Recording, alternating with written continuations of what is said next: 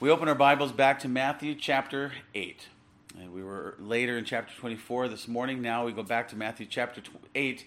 Uh, but we're looking at this text just as the one we had this morning, uh, related to Hurricane Hilary, which thankfully the Lord has answered our prayers and spared us the effects. It would seem to me, though, it's picked up outside. I do want to say again, I'm so thankful for the new doors and windows. In the past, I would hear even the lightest rain from my office and um, I had to really look out the window. I just couldn't tell, uh, and when it wasn't a hard rain, because I just even when it was a harder rain, I couldn't hear it. These new doors and windows are amazing. So just want to praise the Lord for that again, uh, and thanks to the church. But uh, we're we're coming to this text thinking about the strong weather, and though the hurricane wasn't having the same effects here where we live, we prepared for it because it could have been. And we want to remember and think about the incredible size and power of the hurricane, especially while it was over the ocean approaching us. And we want to remember that Christ has so much more power because he can just say, Stop.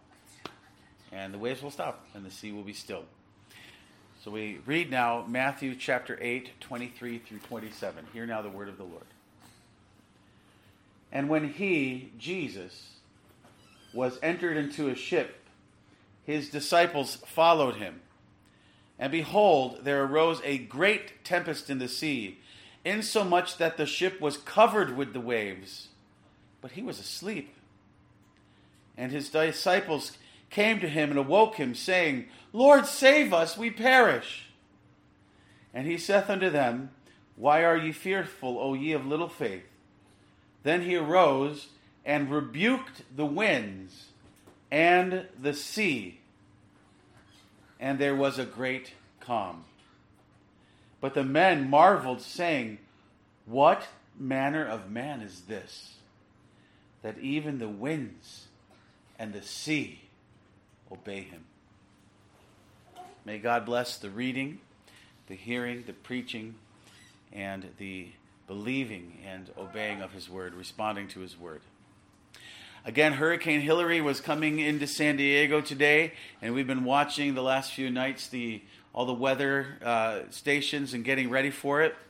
Uh, and that's why we're webcasting from our home to your home because it could have been pretty dangerous. I imagine it's not great to be out there right now. I know other areas are getting hit a lot harder. It seems to have kind of wobbled. One of the reporters says it's kind of wobbling because of the pressure patterns, and thankfully we didn't get the brunt of it, at least for now. But we want to be thinking about uh, and uh, this scripture, like we did this morning, with the weather, especially as we learned about it coming towards us over the ocean, and we were all praying it wouldn't remain a Category 5 hurricane or 4, Category 4 hurricane. But we remember this morning uh, with Matthew 24 that Jesus speaks of uh, flooding and Noah's flood and the weather as a warning from him that we would look back to Noah's flood ahead to the end of the world and the coming of Christ and to watch and to be ready so you are not drawn down by judgments currents into the lake of eternal fire at his return. Now, though the effects of this storm have not been what we expected in our area, still such storms are impressive and formidable. Let's think about the size just of this hurricane alone, Hurricane Hilary, as it was approaching us, and how we need to be so thankful that essentially, on behalf of the church here, Jesus said, Stop, be still, and allowed it to be calm. He answered our prayers and allowed it to be calm much more than it was before it got here. This LA Times, the LA Times reports that the size of Hurricane Hilary was the size of the state of Arizona. VisitArizona.com says that the total area of Arizona is 113,998 square miles. It's the sixth largest state in the United States. All of New England plus the state of Pennsylvania would fit inside Arizona. And that's how big Hurricane Hilary was on the water. CBS News Philadelphia said as of Saturday afternoon, yesterday, Hilary was about 650 miles south of San Diego, approaching us with sustained winds of 125 miles an hour. At that time, it was a Category 3 hurricane. I saw some YouTube thing recently where the police were in Florida were calling a, uh, the parents of a child who some had gotten their car out on the highway and they were saying, Your child was driving 100, and I think it was like 34, 134 miles an hour. And they kept repeating it, so frustrated and angry because that is incredibly fast and dangerous. And that's how fast these winds are racing around and around. A hundred, a hundred and twenty-five miles an hour. The wind field, also reported by CBS News Philadelphia, the wind field, the area, the span, uh, it's, it's, it's spanning 265 miles from the eye, the middle, with tropical storm force winds about the distance from San Diego to Henderson and Paradise, Nevada. I've given you that idea. They said the main, the whole span into the tropical winds um, of the hurricane is 200 was was at least 265 miles from the eye of the storm. And again, that's the distance from San Diego to some place like Henderson and Paradise, Nevada. And it shares that uh, 50 miles from the eye with the hurricane force winds. So the hurricane force winds, it was a 50 mile span. That's the distance from here to Temecula. It's a pretty good drive. I went to Temecula a couple weeks ago to meet another pastor halfway. We meet up there. It was a pretty good drive. I had a plan, a little over an hour, just to get there. That's how far just the main area of the 50 miles from the eye was. This thing was huge. And beloved, such a huge hurricane, such a powerful force that could be so deadly is a tiny ripple in comparison to the immense power of Jesus Christ who can save life. And we should be most impressed with him. We should be really impressed with this hurricane, but it should really impress us with Jesus who can just say, Stop, be still. Don't damage San Diego. Move on. He can say to the waters, Be still, like we saw in our text. And they're calm. They're placid. Raging tempest of waves. They're scared. He's sleeping because he's God, but they're scared and frightened they're going to die, and he just stop. I want you to, cons- if you're looking out your windows and you see the wind and the rain, even if it's obviously not as significant as this story, just try to imagine. Just stop, and it would be still. The trees, the bushes would no longer be waving. The rain would stop. The sun comes out. Jesus has that power. He shows us that power in what he did in our text. I, I preached as we went through Matthew earlier on this text and there I taught us that the point of the text is this. As Matthew shows more of Christ's authoritative power in action, he shares how Jesus calmed the stormy wind and sea simply by speaking. And it is a call for more faith in him and more peace serving him within. Let me say that again, the main point of the text. Matthew shows more of Christ's authoritative power in action. He shares how Jesus calmed the stormy wind and sea simply by speaking. It is a call for more faith in him, for more peace serving him within. Jesus rebuked the waves and the wind, and they obeyed him. Try that. I mean, if we go out in the waves and wind, we're just like, ah, and we run back inside. It wouldn't even occur to us to tell them what to do. They obeyed him. Jesus has all power and authority in heaven and earth, he says, at the end of Gospels of the Matthew's Gospel. For he made the winds, he made the seas, he made the earth, and he directs them all. Weather that makes you and I whimper is nothing to him, which is why when we see these kinds of things, we need to pray, Jesus, protect us.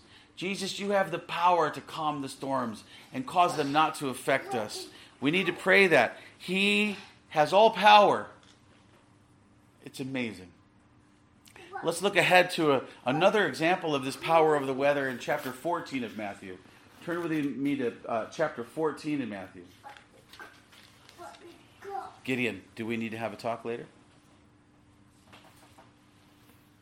Matthew 14, uh, verses 22 to 33. Matthew 14, 22 to 33. And straightway Jesus constrained his disciples to get into a ship and to go before him unto the other side while he sent the multitudes away. And when he had sent the multitudes away, he went up unto a mountain apart to pray. And when the evening was come, he was there alone. But the ship was now in the midst of the sea, tossed with waves, for the wind was contrary. And in the fourth watch of the night, Jesus went unto them, walking on the sea. And when the disciples saw him walking on the sea, they were troubled, saying, It is a spirit. And they cried out for fear. But straightway Jesus spake unto them, saying, Be of good cheer, it is I, be not afraid. And Peter answered him and said, Lord, if it be thou, bid me come unto thee on the water. And he said, Come. And when Peter was come down out of the ship, he walked on the water to go to Jesus. But when he saw the wind boisterous, he was afraid, and beginning to sink, he cried, saying, Lord, save me.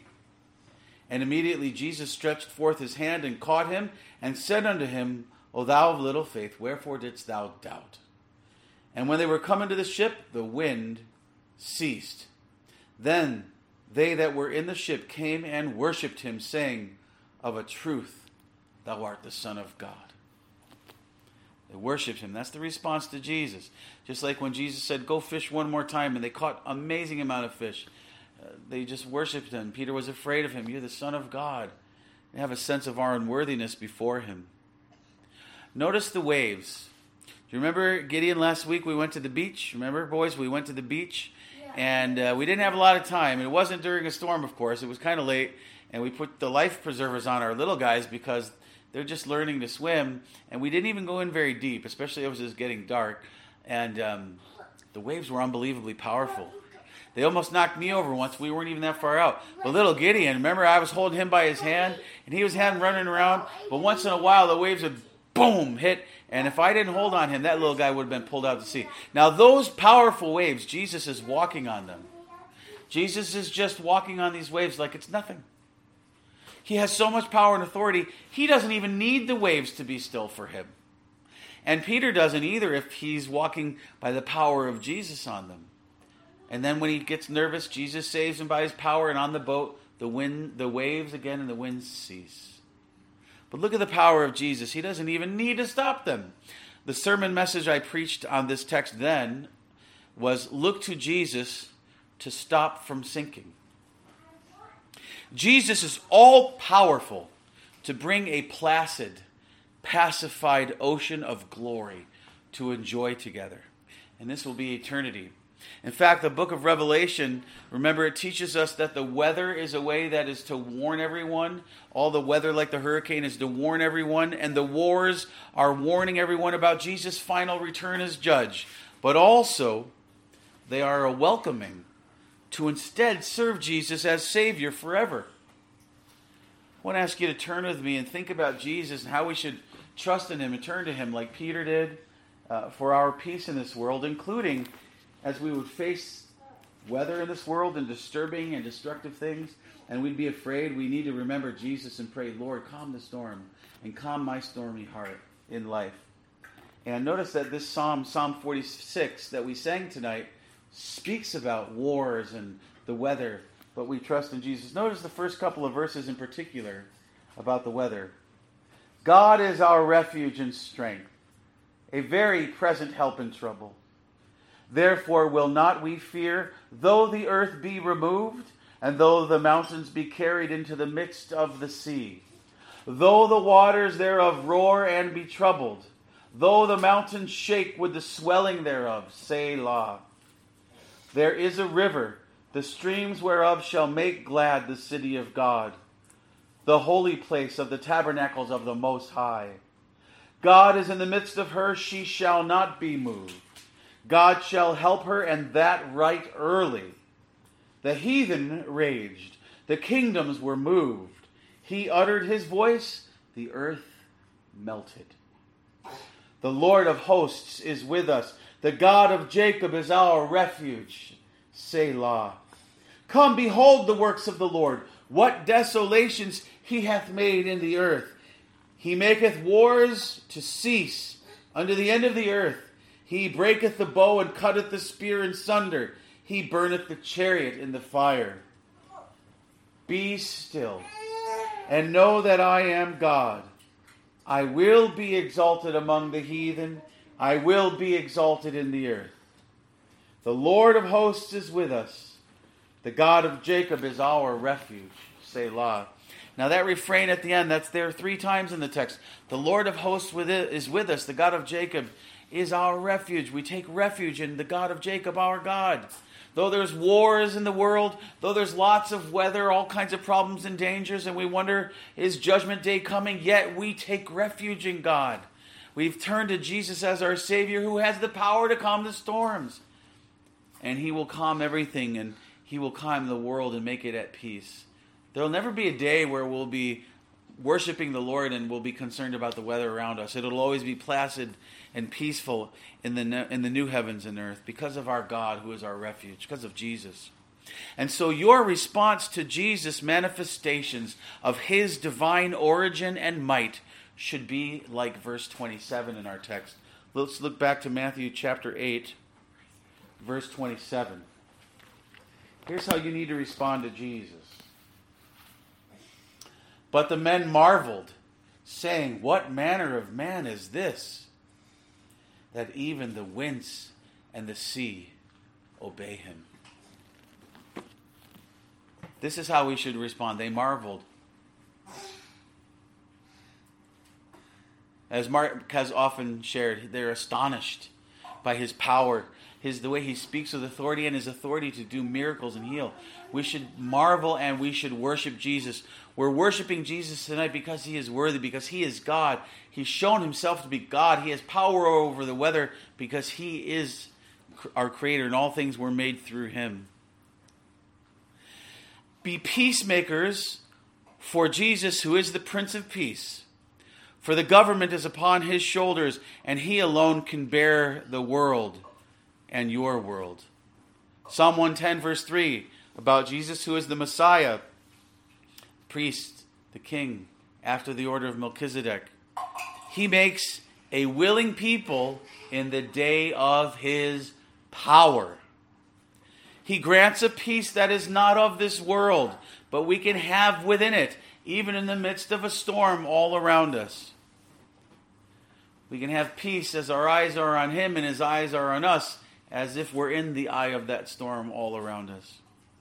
Psalm 65, verses 5 to 7 says this By terrible things in righteousness wilt thou answer us, O God of our salvation, who art the confidence of all the ends of the earth, and of them that are far off upon the sea, which by his strength settest fast the mountains, being girdled with power, which stilleth the noise of the seas the noise of their waves, and the tumult of the people. God, the Son of God, Lord Jesus, calms the seas. He stills them with silence. I want you to remember this picture of this vision given to us in the book of Revelation of Jesus. Revelation chapter 10, verse 2. They say this of Jesus in a vision. Literally, his body is not this big. We know he has a human body, but keep in mind what it's expressing and he had in his hand a little book open, and he set his right foot upon the sea, and his left foot on the earth. Look at that power and hugeness and authority.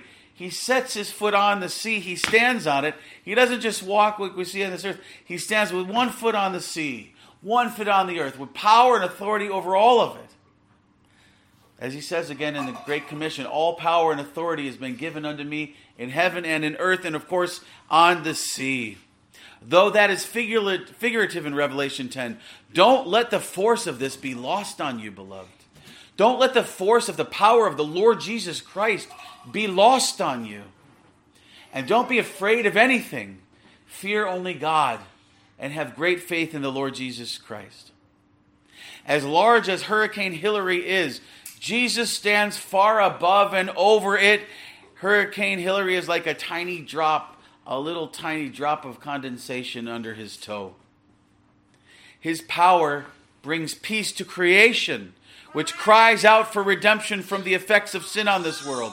Remember, Romans chapter 8, especially verse 22, says that creation, all of creation is crying out to be redeemed, to be resurrected from the sinful world, the effects of sin. all these storms, all these problems, all these dangers, all this death. Creation isn't working perfectly. It is affected by sin, and even creation cries out. Notice Jesus, he didn't need sandbags to get these waters to stop. He didn't need bunkers to control the waters or some kind of special wall to contain the floods. He just spoke. He just spoke. Just like it is said in Genesis, in the beginning, God said, Let there be light, and there was light. Let there be the seas, and there was. And so Jesus says, as he did when he created them, Be still, and they were. He has the power simply to speak to these vast, huge things. Imagine him standing down over and saying, Be still. Goes on to say in that text in Revelation, his voice cries out like the powerful many waters, great noise. Jesus spoke in our text and he commanded and they obeyed. The winds and the waves obeyed and they were still. And the result is peace and calm restored within his world. And that's something we need to remember to be looking forward to about heaven, the new heavens and the new earth. There aren't going to be hurricanes. There aren't going to be earthquakes. There aren't going to be dangerous storms that take lives and put us in danger. The news, in some ways, people will say will be quite boring, at least because there won't be any bad news to worry about. It'll all be good, peaceful news. Today is another perfect, eternal day. That is part of what Jesus is doing. And he shows that in this text today. He's going to also bring peace to this world, not just between people with God and one another in himself, but creation itself.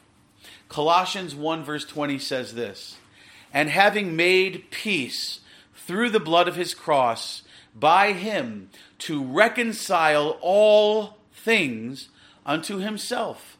By him I say, whether they be things in earth or things in heaven. The InterVarsity Press uh, NB commentary notes on this text, Colossians 1.20. It says this that I think is germane and powerful to think about with our text this evening. The climax of the paragraph of Colossians 1 comes with the references to reconciliation and peacemaking through Christ's death. The opening words of the paragraph had stated that all things had been created in through, and for Christ. He is their Lord in creation. What is not spelled out, however, is what has happened to all things since creation. The unity and harmony of the cosmos have suffered a serious breach, needing reconciliation. It was God's good pleasure to reconcile all things through Christ. Heaven and earth have been brought back to the order for which God made them. The universe under its Lord and cosmic peace has been restored. That's the taste of what Jesus is showing us with this miracle of telling the storm to stop, walking on the waves, not even needing them to stop. He's bringing peace because he's so powerful, including to creation, with all its power, is all out of whack and causing problems, not at peace, not at rest. While this hurricane today, or its effects in the tropical storm when it comes to us, while it warns of final judgment, what we looked at this morning, the eye of the storm points you to look up to heaven and see that Jesus will bring peace on earth by his power. And that's the message for you this evening from our text. Jesus will be, bring peace on earth by his power, including the earth itself and the sea and the heavens. All will be at peace. Jesus will bring peace on earth by his power. What a mighty God and Savior we serve. Let us pray to him. Lord Jesus, you command the winds and the waves, and they are still. You bring peace with us and God through yourself. But you also are bringing peace and final peace in this earth and in this world. What an incredible place it will be to live in the new heavens and the new earth for eternity and never be wondering when is that next earthquake going to come? When is that next hurricane going to come through? And will we survive? Rather, we will be saved and delivered from all things, and so will creation. And all will be like back in the Garden of Eden before the fall perfect peace. Peace of God that passeth all understanding, and the peace of God within us. Lord, bless us with more of this peace that is not of this world that in the sense we walk through the waves of the wars and weather of this world and we are at peace and give witness to Jesus Christ, the Prince of Peace, and draw all to come and bow before you and be still that know and know that you are God. And you have the power to and you will bring peace to this earth.